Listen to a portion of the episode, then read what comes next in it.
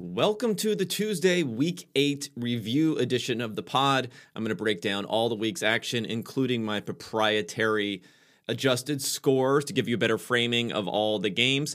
I'm going to review a successful but could have been even more successful week of best bets and an idea of what to expect from a lot of teams in the future. This is Unexpected Points, and NFL's number one analytics podcast. Let's get to it.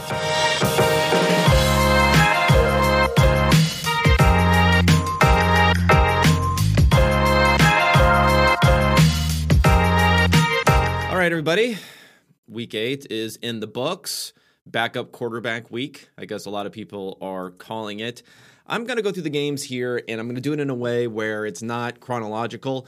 I'm going to pick out ones I think they're most important first, most viewed probably second, and then work my way down, hitting on the results for my best bets along the way. What I noticed in the last podcast when I went over the Thursday night game is that there's some confusion about the adjusted scores I'm going to talk about for each game. So the adjusted scores are the foundation of a lot of my analysis on these games because they translate the actual results, what we're seeing for the actual scores, and they translate that into a more stable number that encapsulates better how a team is played when we discount uh, different actions by their randomness.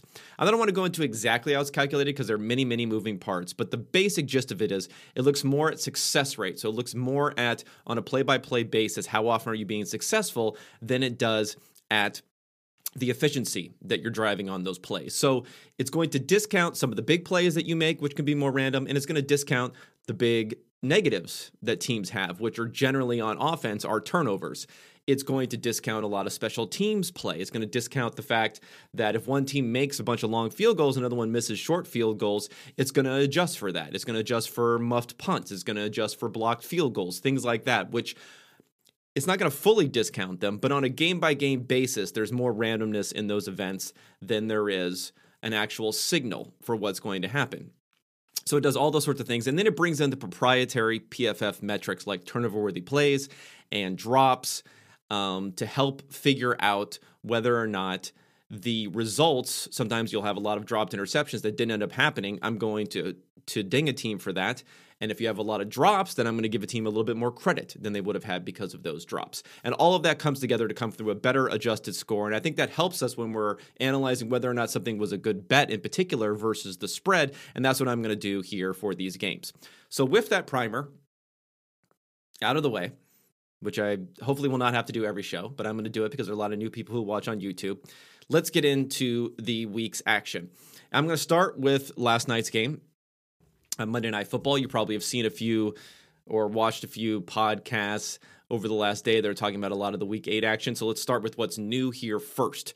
So, Kansas City against the New York Giants the actual ending score 2017 Chiefs. The Chiefs were 10 and a half point favorites when this closed. My adjusted score is 25 to 20. So both team scores a little bit better than what they actually performed at with a lot of field goals they did not convert into touchdowns and interception, of course, in the end zone for Kansas City.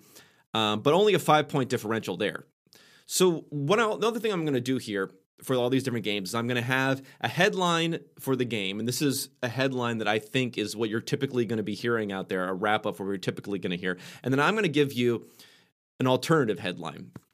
Uh, my alternative facts here, right, about what happened that you should be thinking about, or a way to to pivot a little bit off of what the headline is to get a better view of how to view teams and games and outcomes going forward. So the headline in this game is going to be that the Chiefs offense is broken, is now officially broken after struggling. My alternative headline is now we should start worrying about the Chiefs offense. And I think that's how we should think about it. Is not that it's broken or that this is a surefire fact that the Chiefs are going to struggle going forward, but that we have enough evidence now to start to be worried, which I was not really worried before. And this is let's think about the the main metrics here. This is the third game this season out of eight games where Patrick Mahomes has had a negative EPA per play. So that's my proprietary metric that I love to look at. We have Um, you know, others calculate a similar sort of metric. We have it at PFF here that I'm using here, where it's expected points added. So it's looking on a play-by-play basis how many points you could calculate a team has added based upon the differences in down, distance, and field position on a play-by-play basis.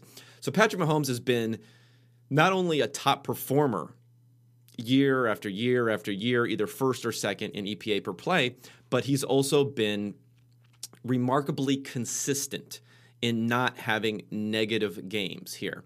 This was another negative game. So, again, the third time this season this has happened, where if you look from the first game that he started at the end of the 2017 season, that he started one game in 2017, through the 28 season, 2018 season all the way through the AFC Championship game, through the 2019 season all the way through the, the Super Bowl, through the 2020 season all the way through the Super Bowl. And that entire streak, he had three games of negative EPA. So he's already equaled in the last eight games what he had done over the course of three seasons and playoffs. That is significant. That is something to think about. Now, the reason I wasn't that worried about two games before is because of a little bit of how we think about randomness. Now, I'm going to do a little bit of, I'm going to dip into a little impromptu back to school segment here. So, for this here, we have to think about the Chiefs. What we're trying to diagnose is is this a trend or not? And to figure out whether something is a trend or not, you have to look at the flip side of that. If it's not a trend, then it's randomness. So you have to understand what randomness looks like. And the problem is, people generally mistake randomness for trends, or they're more they're more likely to mistake randomness for trends than the reverse. Uh, a famous example, not a famous, but a common example, is that in statistics courses, if you have a professor or a teacher, if you're in high school, what they can do is say to a class, let's say you had 20 students in your class, you'd say, What I want you to do is, I want 19 of you to do heads, tails, write heads, tails on a piece of paper a 100 times, and then I want you to do it in a way that you think is random. So do it in a random way, but you're not actually flipping a coin. You're doing it in your head, like mimic what you would see as best you can through randomness, have one person actually flip a coin a hundred times and then write down heads or tails. And what the teacher is able to do without fail generally is look through those 20 examples and pick out which one is actually random versus which one is versus the the one that is actually random versus the 19 that are mimicked as being random. And why is that? The reason primarily is because randomness has much more clustering than we suspect. There are going to be situations out of 100 coin flips where you're going to have five in a row that go to one side. You're going to have, you know, two, three in a row. You're going to have nine out of 10 potentially go to one side, eight out of 10 go to one side in some of them. And when when you're thinking about a random event, you're much more likely to alternate what's going on, or you're much more likely to spread it out evenly than you're than you are to write down on a piece of paper tails, tails, tails, tails, tails, heads, tails, tails, tails, heads, eh, something like that. Like you're just not going to do that because you're going to think that does not look, that does not mimic what randomness is. But in the reactu- actuality, randomness has clustering. So when we see clustering, the importance of it is we see clustering, we don't automatically say this is a definite trend. Now, we know it's not a random event, what's going on in the NFL. We know this is not flipping coins. We know this is an offense from week to week that is more similar to the last week than was similar to the last year. So we know that, but we also have to be able to figure out what is random and what's not. So if you're thinking about the, the Chiefs, what's been going on here, they have been continually undervalued vis-a-vis our expectations for a while now. It's not just this season. They're two and six against the spread so far this season. And if you go back to the second half of the regular season in 2020, they were one and seven against the spread. So this has been continuing for a while. So this has hit the point now where I wasn't willing to say earlier that there is a problem with the Chiefs, where now the Chiefs are hitting my first degree on my scale. Remember the scale of that I introduced last week of before I was canceling people, now I have a three step scale of you're on my radar, then you're on notice, and then you're potentially canceled. Well, the Chiefs' offense is now officially on my radar here because we have enough evidence now to say that there's something wrong. The lack of explosive plays, the lack of being able to turn these long drives into points, and even when it comes to the the turnovers, which this game we had a turnover that was off through one receiver's hands, although a bad pass, off a helmet flying up in the air for for a interception. We had another that was a fumble after the catch for Kelce, which are fairly fairly random events. Uh, for instance, catches that result in a fumble by the receiver only happen 1% of the time. And we saw one in this event. We saw one earlier this year with um, Tyreek Hill. So it's happening a little bit more often for them. There is definitely a randomness element there, but we, we can't be discounting it all now. We do have to start to be worried. And we do have to demand from the Chiefs to come forward and to start to play better this year. Now we've seen that they can turn it on as they did last season, where they started off one and again they ended the regular season one and seven against the spread, and then came on strong until the Super Bowl. They can do that again, but we need to start seeing it, and we need to start seeing adjustments here for the Chiefs, or else I am going to start to be worried for this team. Okay, uh, next game I'm going to go to Sunday Night Football the Dallas Cowboys at Minnesota Vikings. The Cowboys won 16, I'm sorry, 20 to 16. Minnesota closed this one as a four and a half point favorite in this one. Now, we talked last week about the fact of where the line had moved. When I talked last week, it had moved from two and a half on one side to two and a half on another side. I said that that indicated some betters were leaning towards Dak not playing, but it was not decided as some others had said. And I think that played out from the fact that it moved from two and a half to four and a half after. And those are key, key points. That three point moving from two and a half even to three and a half was a bigger move in win probability than moving from two and a half on one side to two and a half on another side. So I, I, thought that it would move up. I thought it would move up further than four and a half, honestly, to five or to five and a half, but it only moved up to four and a half here. And it looks like the um, the odds makers knew what they were doing there. My adjusted score 18 14, so a lower scoring than what we ended up seeing. Still a four point dif- differential there. Still, obviously, a win for Dallas versus a four and a half point spread towards Minnesota. Okay, so the headline here is Cooper Rush steps in and wins and wins the game. The backup quarterback, Palooza, steps in and win the game. My alternative headline is that the Cowboys showed that they can win with their defense. That is is is my alternative headline. Now their defense has been good so far this year, but they've been heavily reliant upon turnovers. Not only have they they have the highest turnover differential, but the types of turnovers that they've gotten, a lot of pick sixes, a lot of hugely valuable turnovers. They're way above any other team as far as the amount of points gained by EPA. If you look at expected points added, the amount of points gained on these turnovers that they've made going forward. So in this game, they shut down the Vikings offense. Uh, the Vikings offense, if you're looking at this again, again, only a 14 point expected score for them. They shut down that offense, zero interceptions, zero fumbles, only one sack that they've got that they got in this game. And on the flip side of it, when everyone's talking about Cooper Rush coming in and winning the game, I mean, the fact is, while he had the 300 yards, he had a couple of touchdowns. You know, they had an interception, they had a strip sack, and they had a missed fumble. So the fact that the Dallas defense was that good just on the fundamental basis, keeping the success rate for the Vikings, an offense that has been very successful so far this season, around 30%, that is really, really key and a great piece of evidence to believe in this Dallas defense a little bit more going forward. I mean, part of it was the late down success, which isn't necessarily the most stable thing. The Vikings had negative 8.3 EPA on late downs versus the Cowboys. The reason they were successful and they overcame all of these mistakes offensively was the fact that they had a positive nine points on third and fourth down as far as their, how they were able to convert at a higher than expected rate. And, you know, four turnover worthy plays for Cooper Rush. Only had the one INT and the one strip sack, but he had two other turnover worthy plays that did not end up being a um, that did not end up end up turnover. So it showed that he was not really very good in this game. This is not a game where you say, "Hey, we can win with a backup quarterback."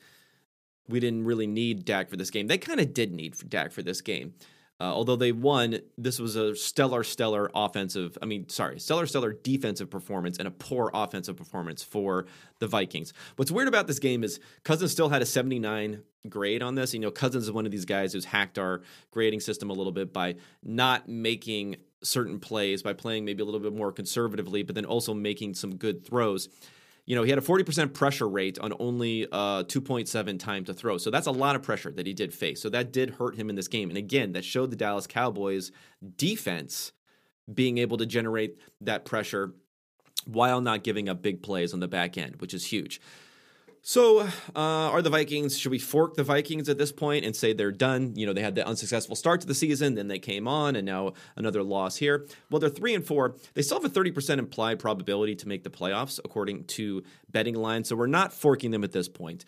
Uh, there's still a chance for them to make the playoffs here in what is a strong top tier in the NFC, but a muddled second tier in the NFC going forward. And of course, Dallas is beyond in the driver's position when it comes to how they're playing in the NFC East. I mean, the Eagles maybe have some sort of chance of getting into the mix there. But another loss for the Giants.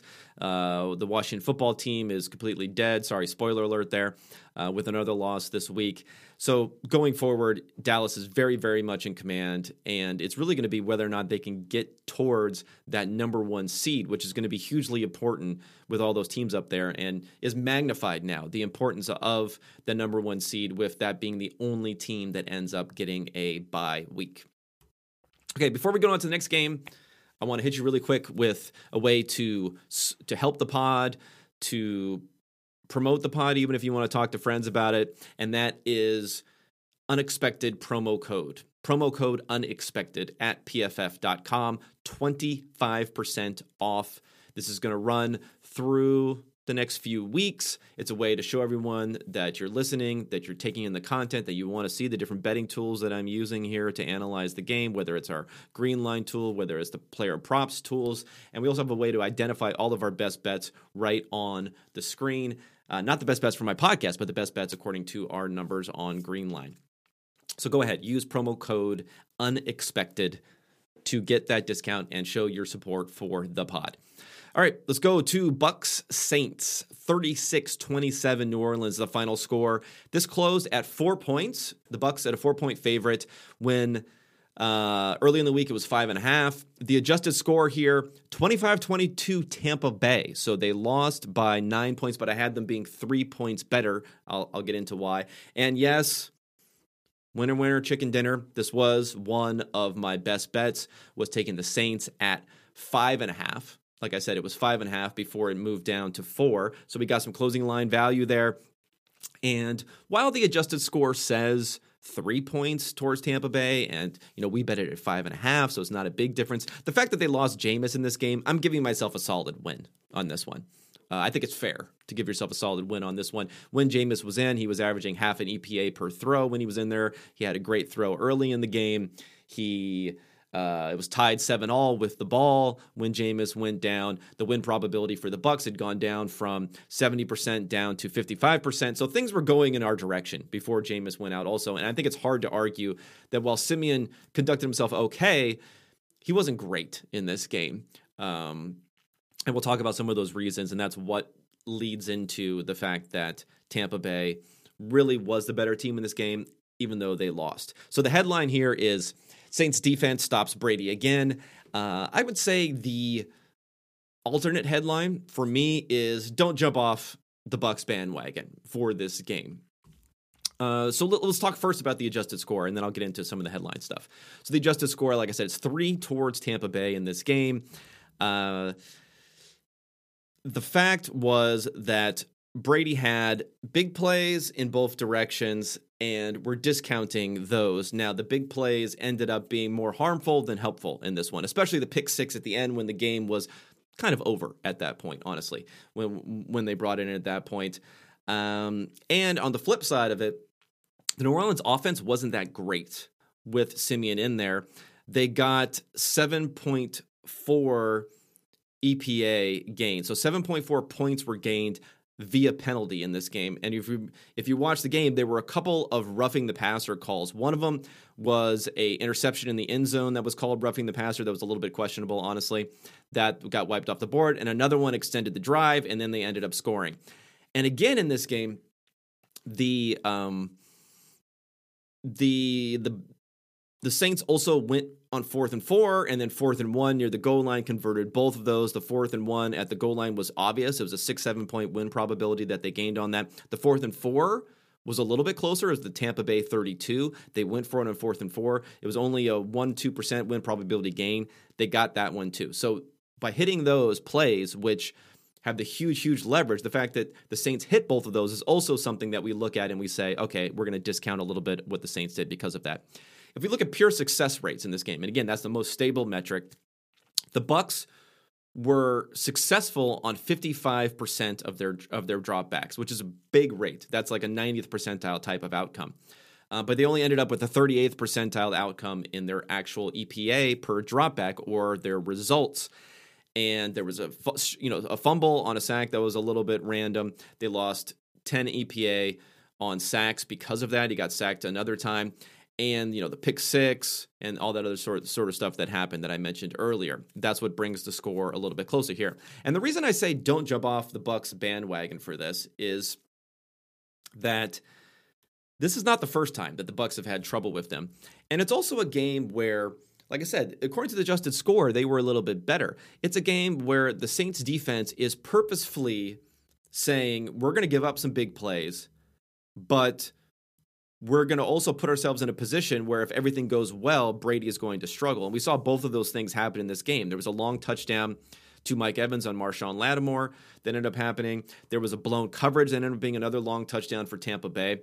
So they did get a couple of those plays, but they also got enough of the turnovers to make this a win for the Saints. So this is not the outcome that you would have liked to have seen from Brady and from the Bucks in this game. Three turnover worthy plays for Brady and 44 dropbacks here, where we only had one in 328 dropbacks to start the season, a 62 grade for Brady, so not a good game. All those things sort of sort of happen. But again, when we talk about you know bad matchups, randomness, maybe this does end up being a problem for them. Um, if they face the Saints, if they're missing a receiver like they were missing Antonio Brown for this one, you know Gronk went out after the first five plays. I'm not I'm not going to make a, I'm not going to make any excuses. I'm just saying that it was a bad game for Brady overall, but he did have some high end plays, and they did show that the Saints defense has some problems if you can make those high end plays that Brady is willing to take, like he did for that long play to Evans for the touchdown. So he is willing to take that. And if you shuffle this up, you, roll the dice on this one, this game, just play it 10 times. Uh, the Bucks end up winning most of the time on this game, so we don't need to get too critical for what's going on there. Uh, so, what's the future for the Saints without Jameis? That's a big question going forward. I am pretty confident that Taysom Hill is not the answer here.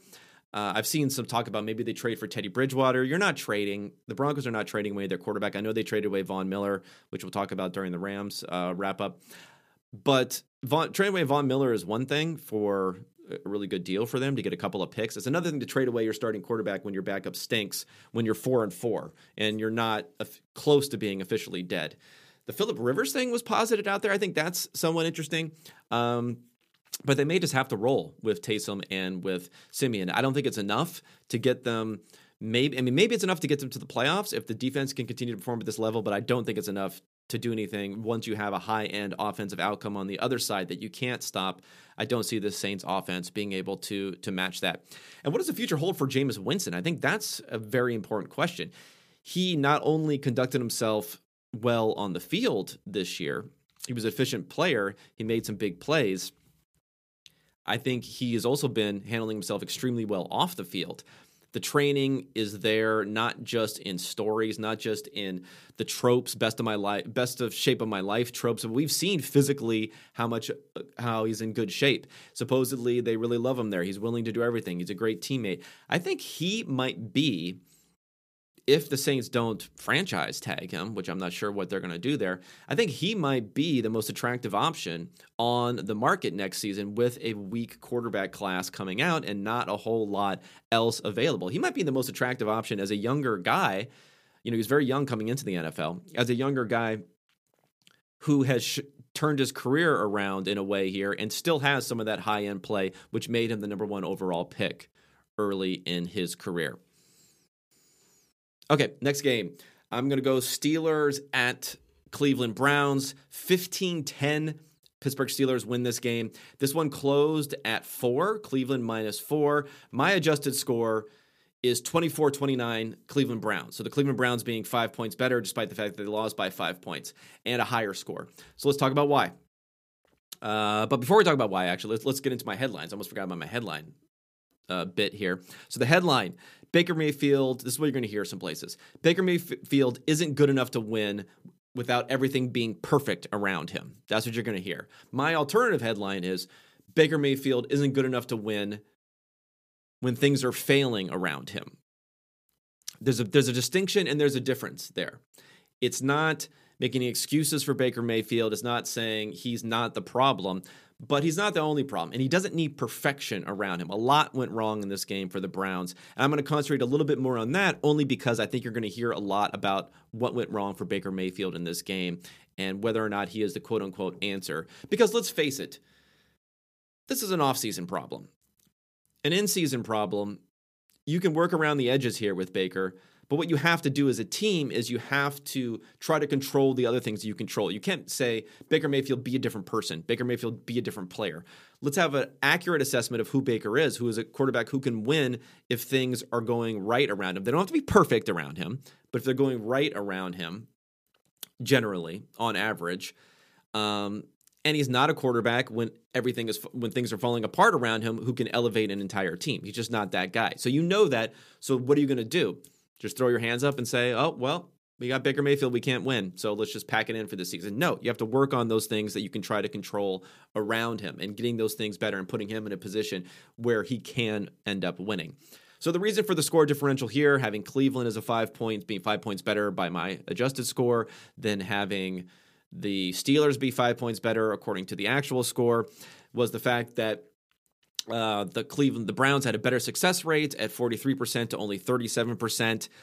They had a lost fumble for Jarvis Landry while we did not grade any turnover worthy plays for the Browns and that was a big fumble by Landry in a series where they could have, you know, taken a taken the lead on that series. They would have been within the 20 yard line, maybe in the 15 yard line on that one. Uh, Cleveland dropped an interception on an egregious turnover worthy play for uh, for Ben, which I if caught, you know, I don't want to be one of these guys that says, "Oh, that would have been a touchdown," like as if everything would have been a touchdown. But there would have been a good chance of scoring a pick six on that one when it was dropped. And then Baker Mayfield did not have any turnover worthy plays. Another failed fourth down for the Browns on fourth and one. Again, it, they've been having problems on these fourth downs, but they're a good running team, and they you know they failed running the ball here. The, their rushing was bad the entire game, and I'll, I'll talk about that. Um, so that's another thing. And then there were a ton of drops. Now I look back at the drops that we saw here. It was 23% of Baker's catchable targets were dropped in this game, so that's a huge number. I look back at the drops, eh, some of them were questionable, but some of them were really, really big plays, including a fourth and 12 near the end where we labeled as a drop on Jarvis Landry. Was it a drop or not? It would have been a tough catch, but it was a makeable catch, I will say, that we called a drop there um, on a very critical, critical play six drops in that game that, that we had. Again, I think some of those were 50 50. Um, some of those were underneath to D'Ernest Johnson on swing passes and things like that, where they wouldn't have been huge plays, but some of them were big plays, like the fourth and twelve drop that we had for Land- for for Landry. Um, Odell Beckham Jr. I mean, we're gonna be a lot of talk about him. He may be one of the headlines this week. Two targets, one reception, six yards. Just yikes. He's really fallen off and not really contributing anything here. I think that the Browns, as I mentioned earlier, they've known this is a problem for a while. I think they would have gotten off of him in the offseason if he wasn't injured. Um, and they thought they could get anything in this contract, but you had to, you know, hold on to him and you couldn't really cut him with the injury. No guaranteed money on his. I think there's a probably greater chance than not that he just gets flat out cut in the offseason. than someone's willing to trade for him and take on 14, 15 million dollars a year in that contract. Okay, so the running game. Let's talk about the things that failed because I mentioned lots of things were failing around Baker here. Running game, 27% success rate. That is a bottom fifth percentile type of outcome. The EPA per play on design runs, negative 0.25. This is a team that was five, six games into the season was at positive 0.2. Uh, both of the worst measures of the season that we've seen for that running game, both were bottom 10, bottom 5 percentile type of outcomes. I know it's the Steelers, it's a tough game, but you're going to hope for something better than that. Um, coaching failed Baker a little bit here. I'm not going to get into play calling, other stuff. I've seen some people pointing at the fact that Baker had some throws that he didn't make. That's fine. I'm going to stick with stuff that I can actually analyze here. And Stefanski, our our god, one of our gods here, maybe not our god like Sashi in in the background. You can see here if you're on YouTube, but one of our gods as far as coaching is concerned has been the most aggressive going forward on fourth down. Not aggressive. I, sh- I shouldn't say aggressive because aggressiveness in and of itself is not great. Uh, Staley is probably the most aggressive. He's been the best at going for it when you actually have an advantage. So they went for it on fourth and one on the 39 yard line of Pittsburgh. They did not get it to Chubb. Poor blocking. They should have been able to pick that up. They didn't get it. And then I think they got a little Stefanski got a little bit spooked later on in this game. And that's something where he failed the team a bit here, where they had the ball on their own 49 yard line. It was fourth and one. I don't think it was a long one either, if I remember correctly, for, for, for the game. This was a 3% win probability that they could gain. They were up by one point, and I know you could say, well, the Pittsburgh didn't have their field goal kicker, but as we see later on, not having their field goal kicker may have helped Pittsburgh move the ball down the field and go for it to, to get a bigger lead in, in the game eventually. It ended up helping them in that way. So I don't think it really affected the call here. Um, and on fourth and one, Stefanski did the let's try to draw them off sides and then take the delay of game and then punt punt the ball. Um, ended up being a decent punt, but still, this is a call that he needs to make right here. He needs to give them that little extra win probability. I know they haven't had success on fourth down so far this year, but again, we're talking about you know 25 plays that have happened here. You can have some randomness here. This is a good rushing team. This is a good offensive line. I know they're missing Jack Conklin. They've been missing Jack Conklin in other games, and they've still been able to run the ball effectively. You have to dial something up here and be ready to go fourth and one at midfield to convert that and put more points on the board to make it more difficult for Pittsburgh to come back and, and win that game. So that's that's one thing of it. And so again, Baker being failed by by the rushing game and being also failed by the coaching. Again, no excuses. He was bad too. He was bad. He was bad in this game against a tough against a tough defense. But he doesn't have to have everything perfect around him to win. Uh, this is not necessarily an offensive effect, but also the Browns are the most penalized team in the NFL this year. So that's something I don't know if you want to put on coaching, you want to put it on something else, but it's something to also to, to keep in mind here. Uh, on the flip side for the Browns, is a good defensive performance. Uh, Myles Garrett continuing to put himself in position to win Defensive Player of the Year. Uh, five pressures, two hits, one sack. And Big Ben, his time to throw is only 2.3 seconds, his average time to throw in this game. And you still end up getting a sack and a couple of hits. So that's impressive for Myles Garrett. Very, very, very impressive. I don't have a ton to say about the Steelers, honestly, in this game. Ben had a 51 grade, so a pretty poor grade. 25th percentile success rate on dropbacks. Uh, but they were 65th percentile on efficiency because they had some big conversions that they ended up going in here. The running game was decent for them. Uh, 50th percentile as far as their success rate. And what was weird for them, again, we've seen them more and more with the Steelers where they're passing under expectation, which is a little bit weird for them versus prior years, which you don't see that often. And I mentioned earlier when they went for it, fourth and two at the Browns two yard line, down by a point. This is a situation where you'd assume this would normally be a field goal that they're going to take for this offense. They didn't have their kicker. They ended up going for it. They ended up converting on a play that was a little bit of a bounce in the ball in the air and a great catch there. So that ended up helping them a little bit, you could say, by not having the kicker on that on that game. And then what maybe is downplayed versus that fourth and two is the fact that Tomlin showed some oomph that uh, Stefanski did not show later, where earlier in the game he went for it on fourth and one on their own 48. Uh, it was a huge, you know, gain of five win probability, and Najee Harris picked it up. Again, he went forward in midfield and fourth on fourth and one, and the and the Browns then did not go for it. So a little bit of a failure there by Kevin Stefanski, something we definitely do not like to see. Oh, let's get into some sponsors here for the Unexpected Points podcast. And the first one I'm going to hit here is DraftKings. I'm going through a lot of the betting stuff here, so you know DraftKings is out there right now. You get you can get the official sports betting partner of the NFL has you covered. New customers bet $5 on any NFL team to win their game, and they get $200 in free bets. If the sportsbook is not available in your state, DraftKings won't leave you empty handed. Everyone can get huge cash prizes all season long with DraftKings daily fantasy sports contests. DraftKings is giving all new customers a free shot at a million dollars in total prizes with their first deposit. Download the DraftKings Sportsbook app now. Promo code PFF, and you get $5 bet on any NFL team, $200 in free bets. Must be 21 or older, New Jersey, Indiana, or Pennsylvania only. New customers only, $5 minimum deposit, $1 minimum wager. One per customer. Restrictions apply. See DraftKings.com slash sportsbook for details. Gambling problem, call 1-800-GAMBLER. I also can hit Western and Southern here. Whether it's football success or financial savvy, the right questions help set the stage for winning strategies. Western and Southern is teaming up with PFF's very own Chris Collinsworth to share insights that can help put you ahead on both your fantasy and financial scoreboards. Want to hear about Chris's old playing days or behind the scenes with Al on Sunday Night Football? How about need to know for your financial future?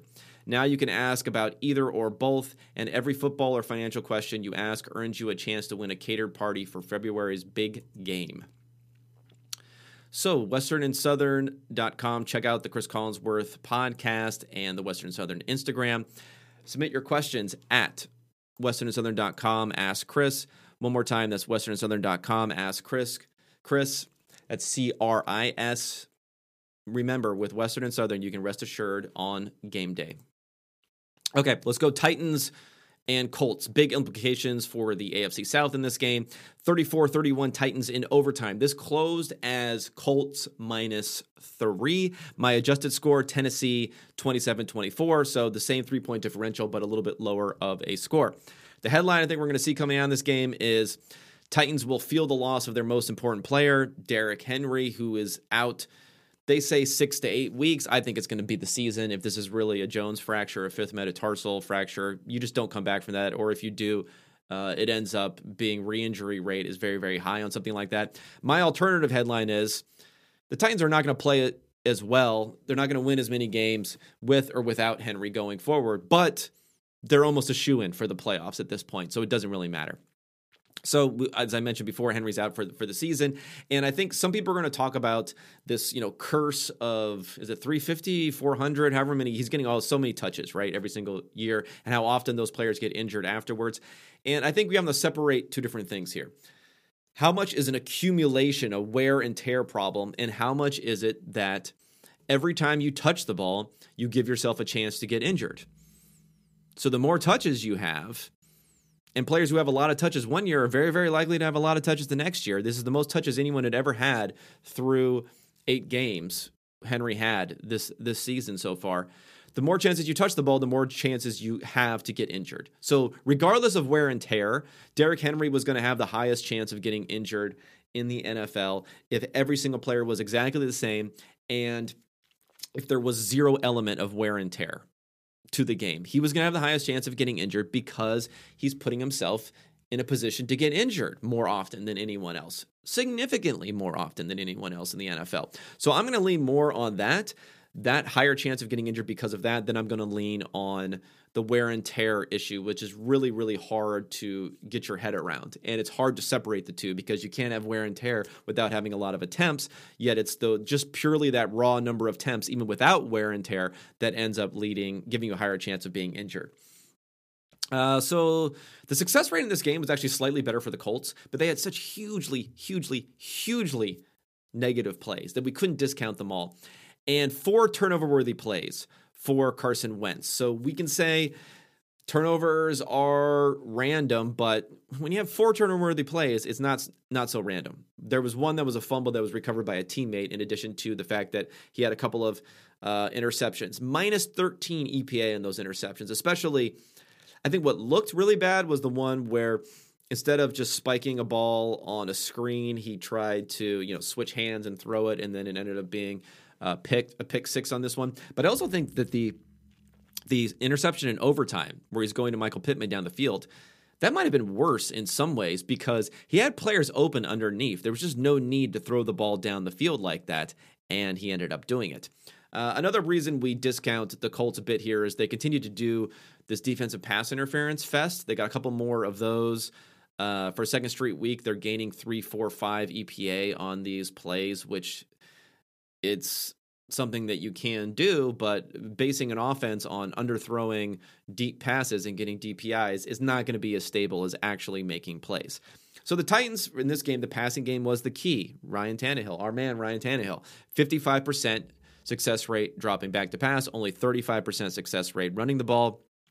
AJ Brown was the star, 11 targets, 10 receptions, 155 yards, and a touchdown. 50 yards after contact, which mostly came on that 57 yard touchdown catch that he had. Uh, Tannehill did have two INTs. One of them looked really bad and was returned back uh, pretty far, although on review it was really a great play by the by the DB there. Another one was was questionable, but we did not grade it as a turnover worthy play. Um, and also, it wasn't that bad because it was fumbled back from a from an actual effect on the game. It was fumbled back immediately afterwards. It was a tip pass at the at the line, which was intercepted. Uh, the Titans were Titans are now, like I said, when we go back to the alternative headline, why they can play worse and it doesn't really matter for the Titans is they're just so much in control of this division. They're six and two. They have a three game lead over the Colts. They've beaten the Colts twice, so they have the tiebreaker there too. So it's a de facto four game lead over the Colts. And you know the Colts have a pretty easy schedule coming up, but so do the Titans. I think in the in the near term we are going to hear some narratives about Henry's gone, so the Titans are struggling because they come off of these big wins against tough teams like the Chiefs and the Bills and the and the Colts. But you know they have the Rams coming up and the Saints coming up. And the Saints can be hard, hard or not. Defensively, they're pretty good, right? So so there's going to be some stories about that for the next two games, but then they get the the rest of the season. They get the Texans twice. They get the Jaguars. They get and they get the Dolphins. So you're getting a few guaranteed wins almost there. And plus, they're going to get the Pats, the Steelers, and the 49ers, who fall somewhere in between. And you know you're going to get one win there. So you get one win there. You get at least a few wins out of Texans, Jags, Dolphins. We're already talking about four wins. Maybe you get another win throw in there. So we're talking about five wins. Boom, you already got 11 wins on the season. You finish 11 and six. You have no problem at all winning the division, which gets you a home playoff game. You're not going to be the number one seed, but then we're going to be the number one seed anyway. So this is not caused by Derrick Henry or not. Uh, the Adrian Peterson signing, I don't really know what to say about it. Maybe he still got some juice, but he definitely fits into the mold of guy who can't catch. so that that kind of can't run routes. Maybe can catch a screen, but can't run routes. So that fits into the Derrick Henry mold, and he could have success here, um, especially if he just gets the ball a lot. And people love getting a lot of volume there. Although the Titans' running game, maybe it's because Henry was hampered, but the Titans' running game the last couple of weeks has not been very efficient at all. Okay, next game I'm going to hit is the Patriots and the Chargers. The Patriots win 27 24 the Chargers finished as a three and a half point favorite, which came down from five. So there's a lot of money here that was successful coming in on the Patriots. I had a little, I didn't talk about it on the on the on the podcast, and you know this is not just trying to hindsight bias here, but there was a, a little bit of a lean there that I had on the Patriots, but not enough to make it one of my best bets. The adjusted score in this one, 22 21 New England. So only one point as opposed to three points. But again, g- plenty good enough to call that a good bet on the Patriots. The headline in this game, what you're going to hear is Patriots can compete with the top teams in the NFL. My alternative headline is maybe the Chargers aren't one of the top teams in the NFL. You know, much better success rate for the Patriots in this one, but the Chargers had better efficiency, especially on the ground. Uh, big interceptions for the Chargers, including a pick six, was a negative 12.5 EPA. We did not on on the interceptions for the Chargers, a total of negative 12.5 EPA, which is huge. We did not grade either one of those as turnover worthy plays. The one that was a pick six, I don't know, a miscommunication with Jared Cook, but I guess we're we're leaning towards not doing that as a turnover worthy play. And we just talk about Herbert and say, yeah, this guy is good, but he's not MVP level type of guy. And there was so much that came to those third and fourth down conversions early in the season, which have not been going their way. Now, it didn't go against them in this game. Like against the Ravens, they had difficulty doing anything on third and fourth down. So it flipped the other direction. This didn't flip the other direction. This was just normal expected type of performance on third and fourth down and because but expected type of performance is not going to be enough for this team because they're not being successful enough on first and second down uh, Herbert's completion percentage is now down to 63% on the season. He hasn't been over 60% since week four. He is ninth right now in our passing grade, which is pretty good, but he's only 17th in EPA per play. So he's not giving you even top half performance from a quarterback now in, in EPA. And that is, again, concerning because he's not getting the boost from fourth and third down play that we saw before. Um, there's an interesting play here in this game where I don't, you know, if we want to talk about Staley and go for it and all this stuff. I mean, teams are just not going to do this, right? But when he was down by a touchdown in the fourth quarter with nine minutes left, fourth and six from their own 27, according to our numbers, that was actually a go for it there. That they, they would gain a couple of win, uh, percentage of win probability. They did not. They got a 39 yard punt instead.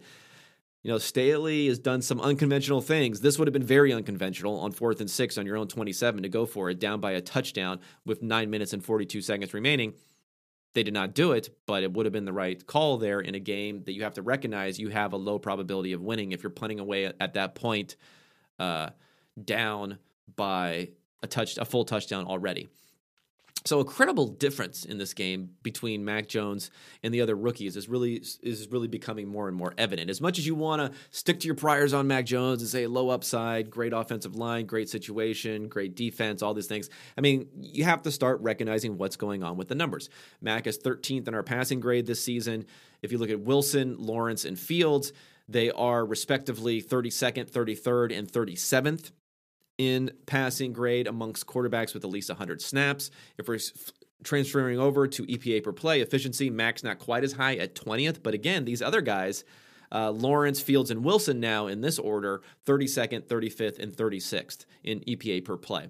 So he is separated and he's done what you kind of want to see from a rookie quarterback. Now, you could say it's a great situation, but I don't know if his weapons are really that great. But he's done what you want to see from rookie quarterback, which is give you league average play and execute. That's important to see. This game, you know, played to Mac Jones's strengths. Again, it was a situation where they had a 52% pass rate, which was 6% under expectation. Strong running game, good defense, and generate turnovers on defense. Uh, the good news for the Patriots and Bill Belichick, who was on notice for not being very good with his fourth down. They did go for it on fourth and one near the goal uh, on the goal line, down seven points early in the game. Bad news: they threw a fade don't throw fades on fourth downs. Fades are good for avoiding interceptions and avoiding sacks. We don't care about that on fourth down. So, play call or the option that was taken by Mac Jones, not good, but at least they decided to go for it. And they still won the game, even having done that. Okay. Bengals, Jets. This is this was a this is a weird one. Uh, Bengals fans may want to uh, you know skip forward here um, and not not hear the results on this one because I know it's painful. The Bengals ended up 11 and a half point favorite. My adjusted score for this one, 34 31 Jets, by the way, if I didn't mention that. Uh, my adjusted score was 30 to 24 Jets. So the Jets were the better team in this game. I know people are going to point out the helmet hit at the end, other things like that. Yeah, we can talk about that, but I'll, I'll talk about other things here. Uh, so the headline in this game is letdown game for the contending Bengals. My alternative headline, this is what Bengal fans may not want to listen to, is Bengals may have just revealed that they were never really contending this year. And let me let me discuss this. Here. So the success rate for the Jets, 55th 55% success rate with the 90th percentile to only 46 for the Bengals, which is still pretty good for the Bengals. Uh, but they had about equal expected points added. Uh, the Bengals ran the ball much better, but very few plays. They only had 16 rushing attempts. They're just not running many plays because they're they're so reliant upon big plays as an offense, and when they don't get it, the offense ends up stalling a bit here. Uh, the Jets suffered some big losses on ints, uh, negative 15.4 EPA. Both of the passes were off of receivers' hands. The first one to Crowder was not the greatest pass, so maybe that's kind of like half of a turnover worthy play. The second one went off of Michael Carter's hands. Both of those put the Bengals in really, really great field position. So again, they were getting good field position in this game. Uh, I know they ended up with 31 points, so they scored a lot of points, but the offense was not as good as you might think there. You might think, think this this was a defensive problem, and in some ways it was with the fact that such a high success rate for the Jets, but in a lot of ways that offense we cannot let them off the hook here. So Mike White's performance. I think that's probably another headline coming out of this game is how well he did or didn't do, depending on how you view it. Because there's a lot of underneath stuff in this game. 4.2 average depth of target. So you could say, oh, not a great game. 4.2 average depth of target.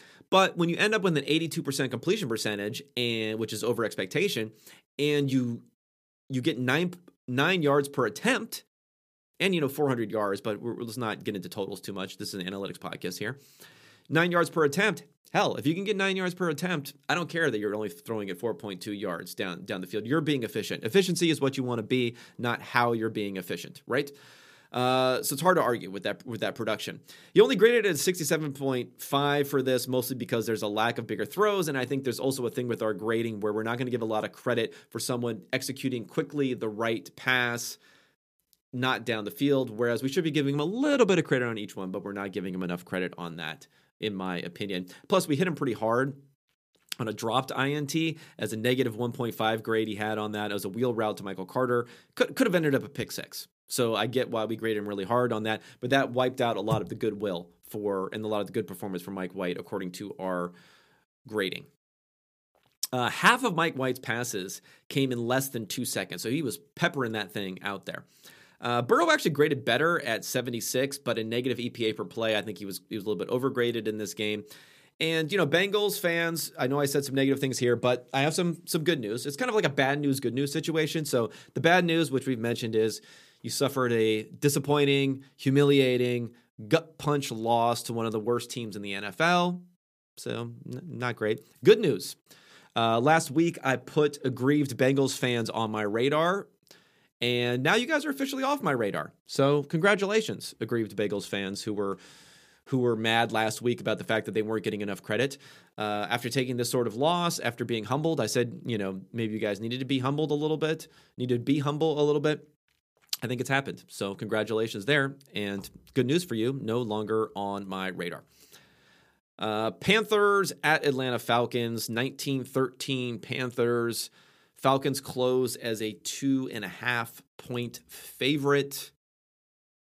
The adjusted score in this one 24 22 Carolina. And yes, ding, ding, ding, ding, ding. Winner, winner, chicken dinner. We had Carolina plus three. So we got some closing line value on that. Some important closing line value going from three down to two and a half on the Carolina Panthers in this one. Another pretty easy win. Um, even though the adjusted score, they were only, you know, a two point winner. When you have them at plus three, I'm counting that as a strong win.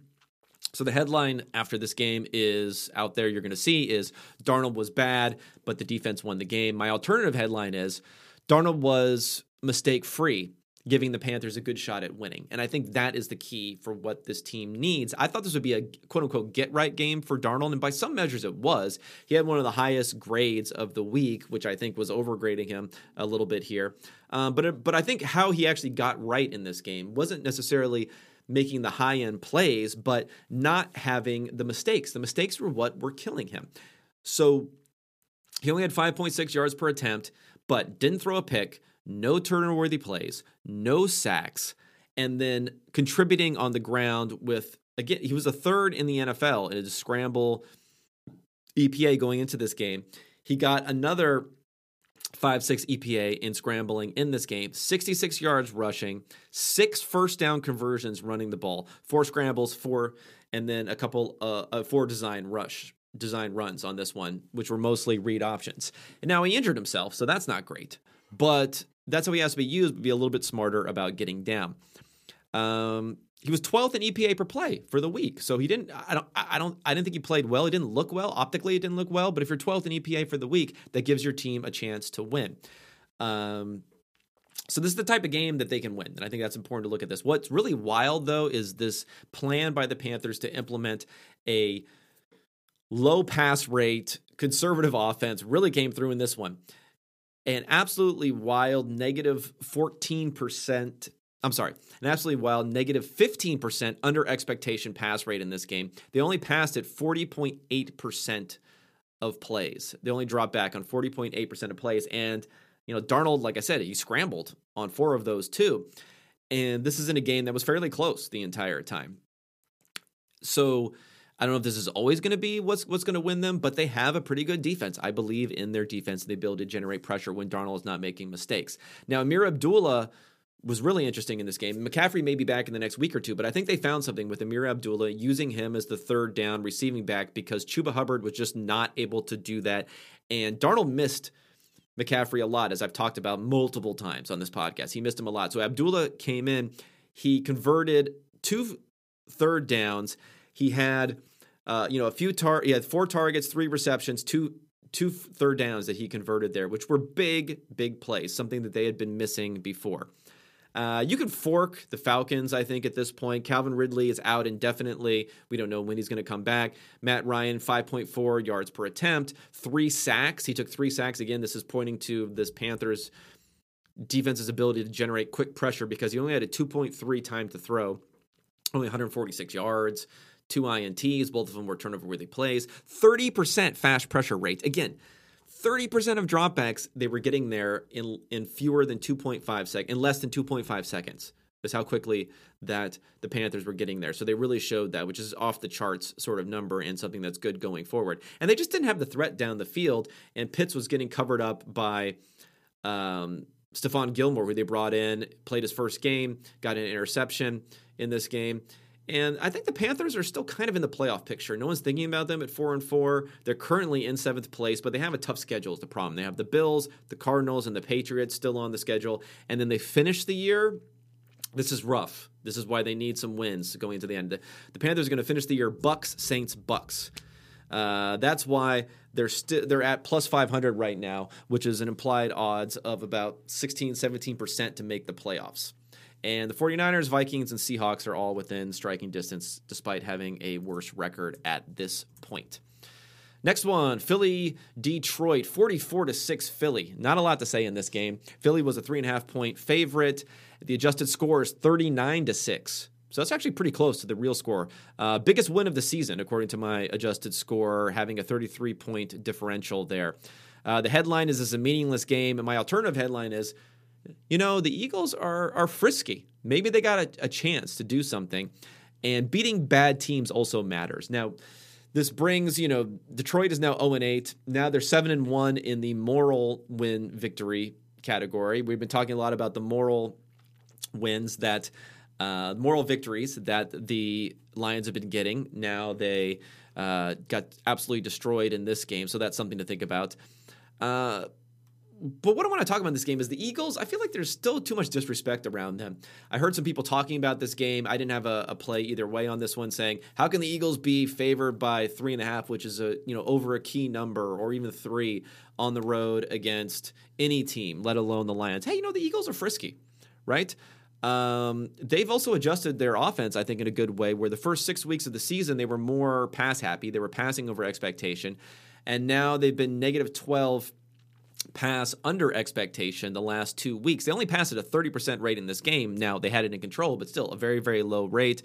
Jalen Hurts is third in EPA per play this week. He's someone who, you know, strategic runs, play passes down the field. I just like Hurts a lot more than some other people out here. And, you know, look at his weapons. Rookie DeVonta Smith, Jalen Reagor, who looks like a bust. Um, Greg Ward, Dallas Goedert is okay. Quez Watkins. I mean, it's not like they're they're bringing out a lot of great players that he's playing with either. I mean, Aaron Rodgers loses all his weapons, and we have zero expectations for what he's going to do. Uh, Hurts doesn't really have that much on this team, and we don't really give him a credit on a week to week basis, and we seem to be looking to replace him every single week. Uh, the defensive line came into play in this game, and they're going to need them going forward. Six sacks, five hits, 40% pressure rate. They at a 75% rate, just absolutely dominant. And the Eagles are plus 400 to make the playoffs right now with a soft-ish schedule. You know, I, I don't I don't mind that. For them maybe sneaking up instead of either the 49ers. They're, they're all competing for this last spot in a way. Instead of the 49ers or the Panthers or the Seahawks or one of those teams, maybe maybe these guys can sneak in here. Okay, uh, San Francisco at Chicago, 33 22. The 49ers win this game. They were a four point favorite on the road. My adjusted score 27 24, San Francisco. So closer. Uh, maybe you could say it's an unlucky loss if you bet on the Bears, but it's pretty close. Uh, I think the headline is Justin Fields has arrived.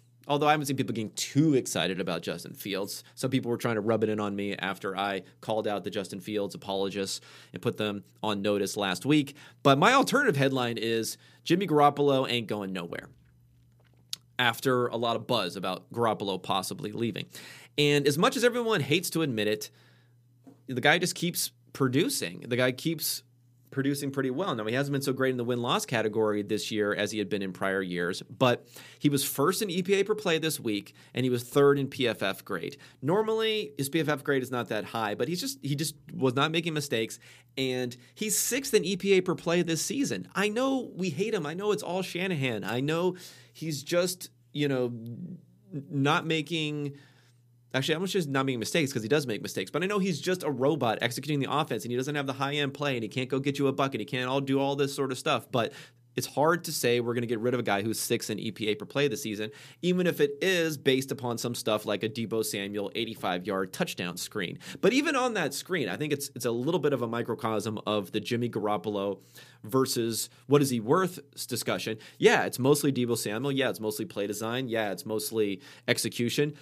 But if you look at Garoppolo on that play, he gets the ball and he flings it out so quickly. He has that quick re- quick release and he kind of flung it out almost sidearm. He got that out so quickly that if it's not him on that play, if it's Trey Lance or someone who thinks even the slightest bit or has a little bit of a windup when they're throwing it over there and doesn't just fling it out immediately as quickly as he does, that probably play probably doesn't happen. So you don't give him a lot of credit on that play, but he is doing his part the leading to this execution where a lot of people don't give him credit for that. Is he the sixth best quarterback in the league because he has a sixth best EPA per play? Hell no. Is he a good enough quarterback and a better quarterback that Trey Lance is going to be for the rest of the season? Probably.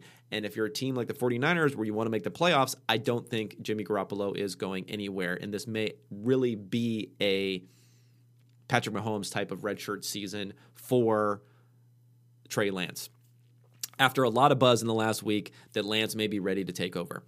Uh, let's get to Justin Fields. Apologists, you you didn't you didn't annoy me that much to get canceled on here, uh, but I'm just gonna keep you keep you on notice for now.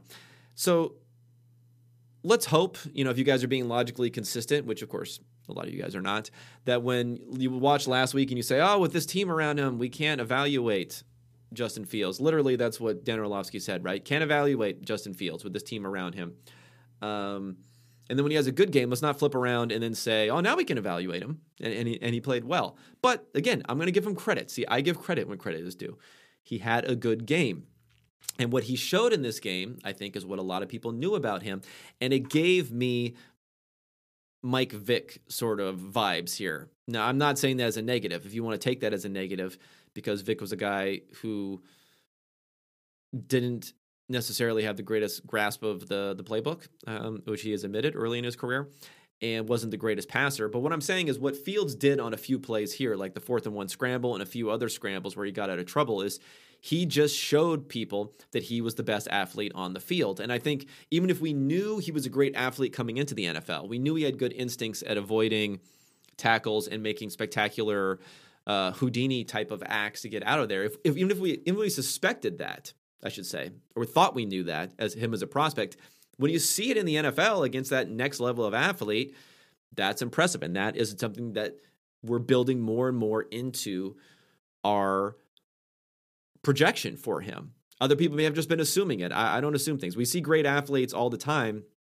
who can't do stuff like that. Uh, I mean, if you look at the stats for Jeff Driskel as a quarterback, he looks just like Josh Allen. Does he play just like Josh Allen? Can he make plays like Josh Allen? No, he can't. Can he athleticism like Josh Allen? Does it translate onto the field? No, it doesn't. So I think Justin Fields, I'm putting him in that bucket where we're really going to get excited about the athleticism side.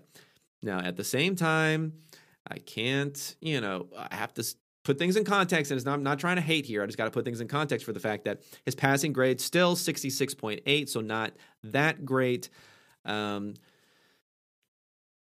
again, the scrambles, which have been helpful for him, very helpful for him. The last three starts, he has 20 scrambles for 190 yards after only having three scrambles for 18 yards his first three starts. So I think it's very, very helpful for him. It helps raise the floor for his play significantly. Uh, still, it's it's it's a decent amount, right? He he took four sacks and 39 dropbacks. So higher than 10% sack rate. Again, in this sort of game, he's been over 10% where no one else is uh, on the season. And he had, if you combine his scrambles and his sacks, he had 12 sacks and scrambles on 39 dropbacks. So that means roughly 30% of the time he's not throwing the ball when he drops back to pass. It can work or it can not work.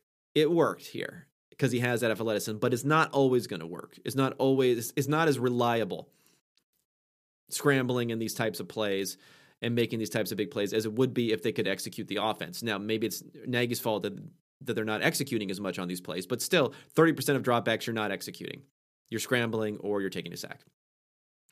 Um, and two of, of Fields' four sacks, I should say, were scramble attempts. So they weren't as bad in some ways, where he was trying to, he started, he was getting into scrambling before he was sacked. Uh, so those are just all things to keep in mind here arrow up for Fields if he can continue to play like this. We'd like to see a little bit more in the passing offense and executing there on that level because some games you just will not have the scrambles will not work out in the same way that they did this game going forward. Okay, before we get into the last handful of games here, I'm gonna hit our last um, sponsor. Actually, you know what? We're not gonna hit our last sponsor. That's all we had. We already hit all our sponsors. Okay, let's go. Um, Rams Texans. This is an interesting game. 38 22.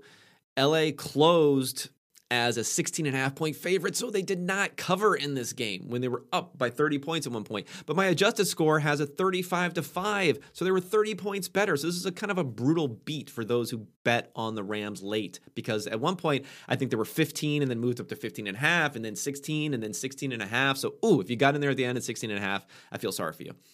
Uh, the headline on this one Rams beat up on hopeless Texans. My alternative headline is, yeah, that sounds about right. That's that's what happened in this game. But again, beating up on hopeless teams, I like that. I like that more than other people do. Uh, 53% success rate for the Rams offense versus 39 for the Texans. Uh, quarter EPA per play, despite running a ton versus negative one, negative 0.16. Stafford averaged half an EPA per play. I talked about this. I don't think I talked about this podcast as much, I, think I talked about it a little bit, but I definitely talked about it on Twitter. Is that we should be getting more about Stafford MVP. I don't know what's going on here. I was low on him to start the season, but I adjust as results come in, and he's been the top quarterback in the NFL by far in his efficiency, but yet Josh Allen's still number one in EPA per play, even though Allen kind of struggled this week, which I will talk about shortly. Uh, only a 15% pressure rate on Stafford if you want to, you know, pick nits on this one and and give him uh, anything that could possibly be bad. His his passing rating has not been as high as you would have thought for him, but he had an 88.1 in this game, zero sacks, zero turnover worthy plays. Why was it closer? Well, the Texans outscored the Rams 22 to nothing in the fourth quarter. And also poor late down play from the Rams early in the game. They had multiple chances to score that they did not come away with for touchdowns early in the game. Could have extended it far enough where they would have won this game. So bad beat for Rams betters. This was another game, and I'm not BSing here again and hindsighting on this, but even at 15 points, I did kind of lean a little bit towards the Rams, but when it gets pretty wonky once you start to get out in that area. So I did not recommend it as a best bet. Miami at Buffalo. Speaking of best bets, 26 to 11. The Buffalo Bills win by 15 points as 14 point favorites. Barely covered here. The adjusted score I have 21 18 Buffalo, so only three points. Oh, this was a loss here for us on the best bet of the Miami Dolphins plus 14, but it was a loss that we should have won. I'm taking another process W here. And I'm not, you know, I, I'm not adjusting these numbers. I'm not faking this sort of stuff. It says it was a three point differential, and that's plenty, plenty of a difference between that and a 14 point spread for me to take a process W here. Now we're three and one uh, on games that, according to the adjusted scores, were plenty in one direction versus what the actual scores are. that will even out over the course of the season. You know, this is a game that was 3 3 well into the third quarter. So I think the headline here, when people see the final score, they see a 15 point victory, is to be Bills are going to march on to the number one seed. My alternative headline is the Bills offense continues to be. I was gonna say I have mediocre here. That's that's overstating it. Continues to be good, not great, while the defense is carrying the team. And this happened again in this game. Let's remember this was three three late in the third quarter. This was a game where they scored a few times in the fourth quarter to and then they scored a touchdown at the end that they didn't even really need to score after an interception with a couple of minutes left to go um, that ended up extending it from nine points to 15 points. Um, success rate for the Bills was only 38th percentile here. Uh, and their EPA per play was only in the 48th percentile. So, you know, below average game for the Bills, despite getting that nice little touchdown there at the end to give them a boost uh, when the game was already basically over. Where after picking up a first down, they could have just slid and kneeled out the game rather than scoring that last touchdown. So, generally, why is this so close? Well, they had almost equal success rates, the two teams in this game. The Dolphins missed a 36 yard field goal, which was a 90% plus type of field goal that you should make. And then the Bills turned around and made a 57 yard field goal, which is maybe a 50% field goal. Uh, weird fumble in this game where they snapped the ball and then it bounced it off of Mike uh, Gesicki when he was coming in motion. Uh, so those two, those happened, and the missed field goal and that fumble were the second and fifth most impactful plays in this game. So those two very random mistakes were, were very very impactful. Uh, the like I mentioned earlier, the game was three three until the end of the third quarter, and then Tua threw this interception down nine with two minutes and thirty seconds left, which then the Bills uh, ran a little sweep play with Josh Allen. He could have just slid down at the five yard line and ran out the clock, but instead scored the touchdown and they win by 15. You know, Allen ended up fin- finishing with decent numbers, but it was carried by the 6.6 EPA that he had in scrambles. The passing offense still very, very disjointed. And it was a horrible game for Tua. I mean, I, I, know that he's under pressure a lot. It was a tough defense, so maybe you want to discount that a bit. But he had a 47 grade, and if their offense could have done anything in this game, they could have really, really been in it. it. The 15 points is very, very deceptive for this game. And I think that's really the takeaway. Uh, the Dolphins, I think we're forking them. They're done for this season. Now it's just trying to get, not give away such a great pick. Since they're giving away their own pick this year, they need to get some victories so that it does optically look, look really, really bad. I'm not writing off Tua, but I don't think they have a better option uh, unless we're talking about the Deshaun Watson business. And I'm not getting into that again for the 10th straight week after we've the, we've been okey doked by all these reporters into thinking that there was a trade to happen week after week after week when it all seems to have been uh, smokescreen. Okay, we get into some of the last games here so we can pile through these. Uh, Jacksonville, Seattle, 31 to 7. Seattle wins. They were a four point favorite. Adjusted score 31 to 18, so a little bit closer, but not great. Uh, the headline Se- Seahawks still alive for the playoffs. The alternative headline is Is this the end for Russ in Seattle? And I think we need to start thinking about that now a bit.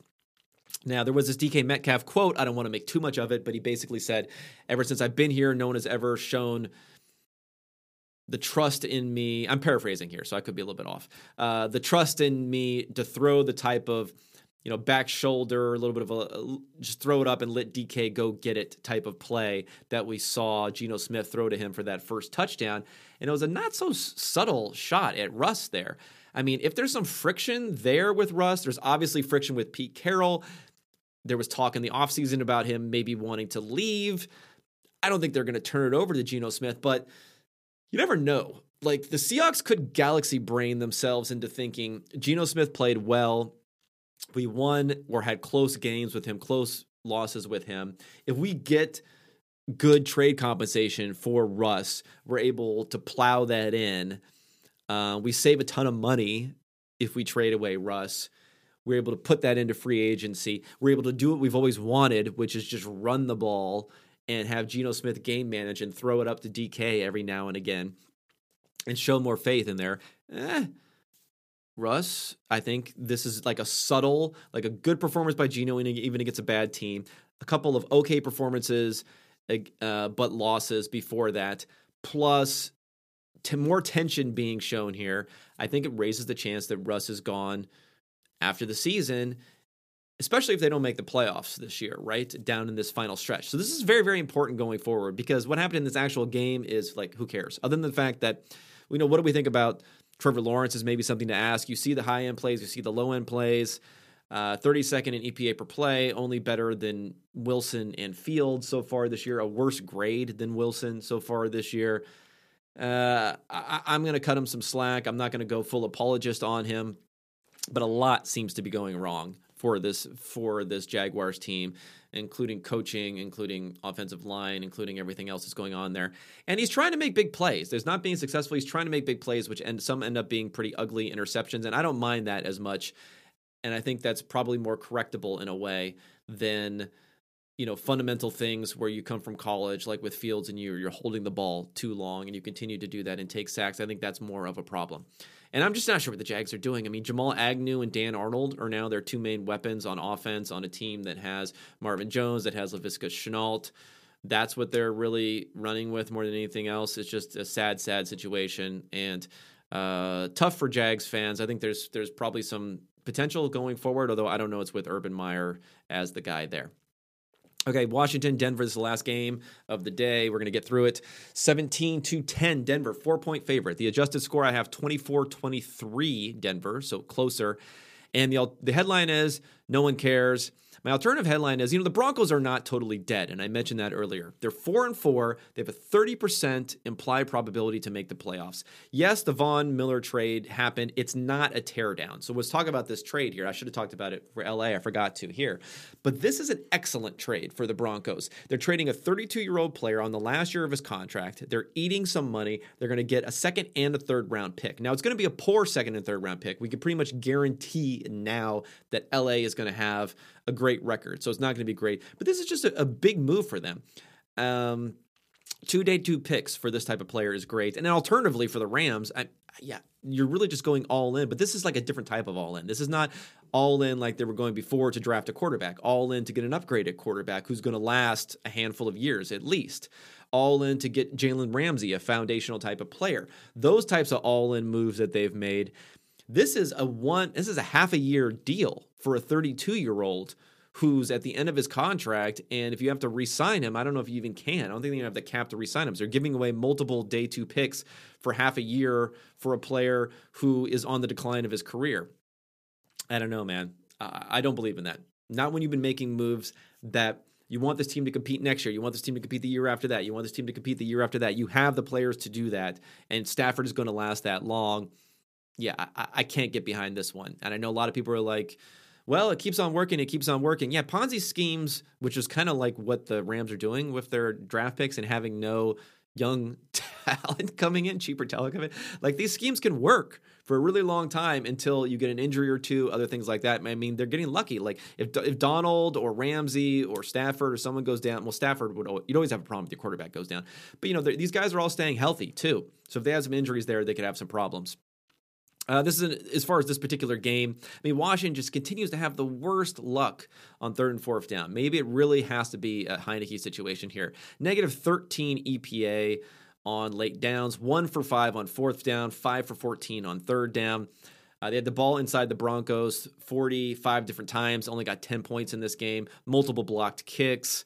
Uh, just Den- this Washington offense cannot cut any slack. So, you know, Washington and Miami are battling out for most disappointing team so far this season. All right. I want to thank everyone for sticking with me so far. Use promo code unexpected. Uh, 25% off at PFF. Welcome so much. I'll be back at you Friday to break down everything with the Thursday night game and also preview my week nine best bets. Hopefully, we can continue to have success on that front. And I thank you all. Have a great week. Thank you.